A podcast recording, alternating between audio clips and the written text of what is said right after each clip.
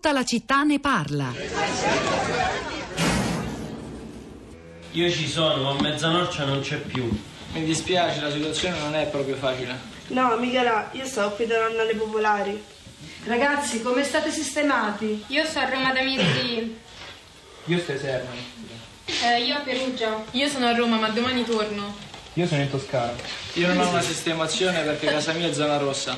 I nonni materni e paterni hanno casa distrutta.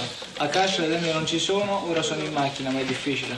Buongiorno, Giuliano. Buongiorno. Solo a me mancano le pizzette che a radiazione ci portava Annarella. Annarella è stato rapito dagli intervistatori di Skype.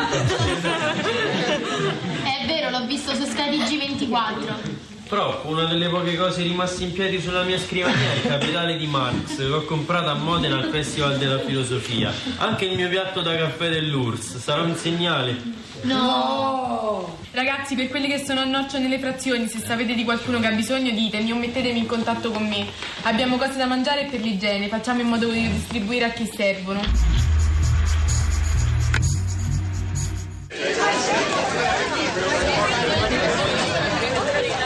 Le voci giovani che avete ascoltato sono quelle delle ragazze e dei ragazzi dell'Istituto De Gasperi Battaglia di Norcia che hanno vinto un concorso indetto dal MIUR Scrivere il teatro eh, basato mm, sul eh, il, loro, il loro testo era basato sui messaggi WhatsApp che si sono scambiati durante, durante il terremoto. Il, il testo si chiama Ma c'è un emoticon per il terremoto, è uno spettacolo che quando è stato presentato e poi premiato ha ricevuto molti, molti applausi e, molto, e, molto e, molti complimenti. Potete trovarne tracce come abbiamo fatto noi in rete, ci sono anche diverse, diverse foto, c'è un montaggio, eh, lo ripeto, ma c'è un emoticon per il terremoto e il dramma teatrale degli studenti di Norcia. Eh, altri sms che stanno arrivando, ne leggo eh, qualcuno. Mm, Clotilde, che credo sia la stessa ascoltatrice, è intervenuta questa mattina a prima pagina da Sulmona. Volete non parlare di prevenzione? Il metanodotto SNAM nel tratto Sulmona-Folugna passerebbe nei comuni di Sulmona, L'Aquila, Matrice e Norcia. I metanodotti sono soggetti a esplosioni in caso di frane e fagliazioni causati da terremoti. Vi piace fare solo le commemorazioni? No, Clotilde, la sua telefonata l'abbiamo ascoltata con attenzione, anche su questo senz'altro eh, torneremo. È arrivata anche Sara Sanzi che mi ha raggiunto in studio e ascoltiamo con lei che cosa dicono i social network. Sara, buongiorno. Buongiorno Rosa, buongiorno a tutti gli ascoltatori. Non c'è un emoticono probabilmente per parlare del sisma, ma oggi c'è un hashtag ed è un hashtag molto generico che non è riferito solo al terremoto dell'Aquila. Questo hashtag è proprio terremoto. Vediamo cosa scrivono su Twitter i nostri ascoltatori. Iniziamo dal Cavi che dice una narrazione strumentale, obliqua, senza fondamento, portata avanti per i primi anni dopo il sisma, ha avuto una grandissima responsabilità nei ritardi e nei tempi della vera ricostruzione.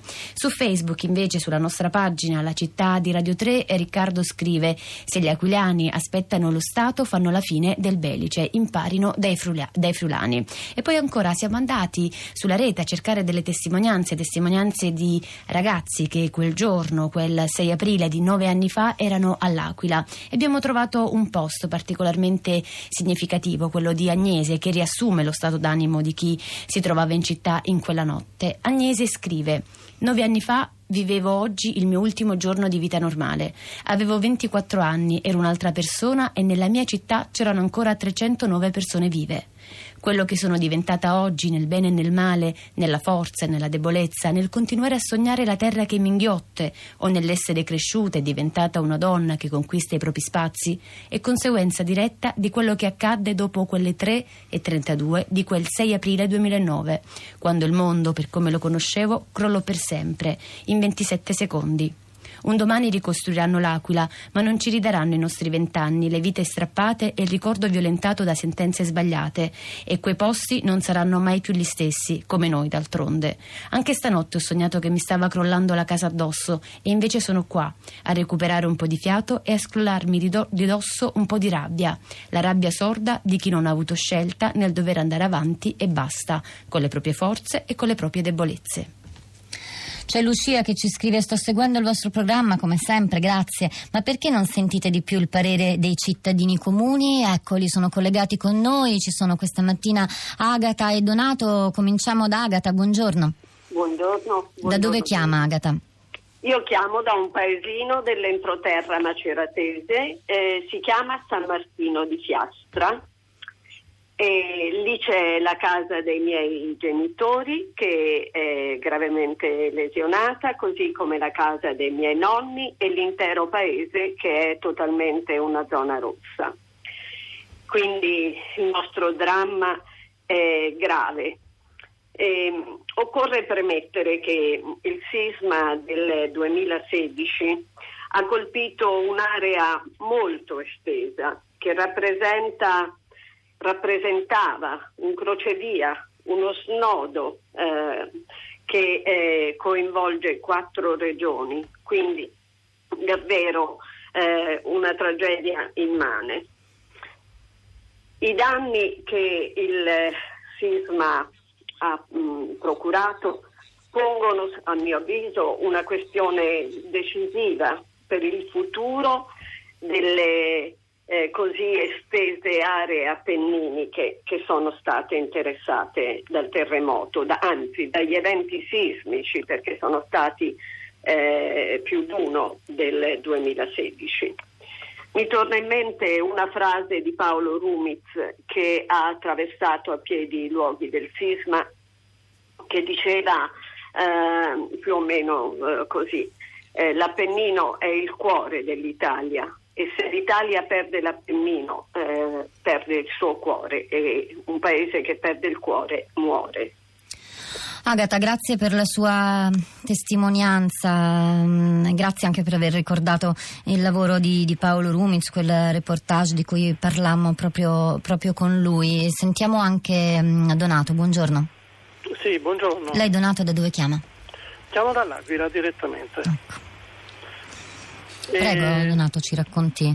Ma eh, niente, io anche. Come sta vivendo questa giornata? All'Aquila, eh, questa giornata per me che non ho avuto grossi danni, devo dire, io ho appena ristrutturato casa e soprattutto una, mi scusi, una giornata del dolore perché ho avuto molte, molte vite che, che ho perso di amici, di, di, di amiche di mia figlia e altro. Ma eh, oggi al di là di questo eh, c'è, c'è, c'è, un discorso, eh, bisogna essere obiettivi sulle cose. Io ho mandato un, un sms che riguardava un po' eh, il fare centro per quanto riguarda le attività commerciali. Non è vero quello che ha detto Mauro che non c'è stata adesione, le adesioni sono state superiori a quelle disponibili come finanziamento eh, eh, sono state eh, e non sono solo paninoteche, ci sono anche altre attività. Ovviamente questo non significa che non ci sono problemi, i problemi ci sono e sono enormi, però bisogna cercare di essere obiettivi, così come sulle facoltà. La facoltà di ingegneria è sulla collina di Roio da più di 40 anni. Io eh, mi sono laureato in quella facoltà nell'81, per cui eh, eh, bisogna dire le cose come stanno. All'Aquila mm, c'è il 70% più o meno di ricostruzione ma era difficile aspettarsi di più sinceramente. È quello Poi che abbiamo sono... detto anche in inizio di, di puntata, Donato la, la, ringrazio per essere intervenuto, certo, la, la ringraziamo. E, da... All'Aquila bisogna essere anche abbastanza eh, pragmatici per quanto riguarda il lavoro. Eh, è emblematico che in una città come l'Aquila la stagione sciistica eh, sia cominciata il 29, aprile, il 29 marzo. Questo è è un dato che ovviamente eh, pone in difficoltà tutti quegli operatori di quel campo. Donato, e grazie oltre... ancora, la, la, salutiamo e siamo, siamo con lei nella, nella, nella, vostra città, Sara. Rosa, volevo ricordare che oggi alle 11.30 anche Radio Trescenza si occuperà ovviamente del tema terremoto, lo farà andando in Turchia dove, eh, dove le case, il governo ha deciso che le case che non sono sicure possono essere demolite e poi ricostruite. Nel frattempo è il governo che paga un affitto. Parleranno di questo e di altro a Radio Trescenza alle 11.30. Antonio da Trento, una giornata come tante il 6 aprile, ma non per gli aquilani, con il sentimento della vicinanza e della stessa comune sofferenza. Vi salutiamo, lasciamo la linea subito ad Anna Maria Giordano per Radio 3 Europa. Torniamo lunedì mattina alle 10 con tutta la città ne parla.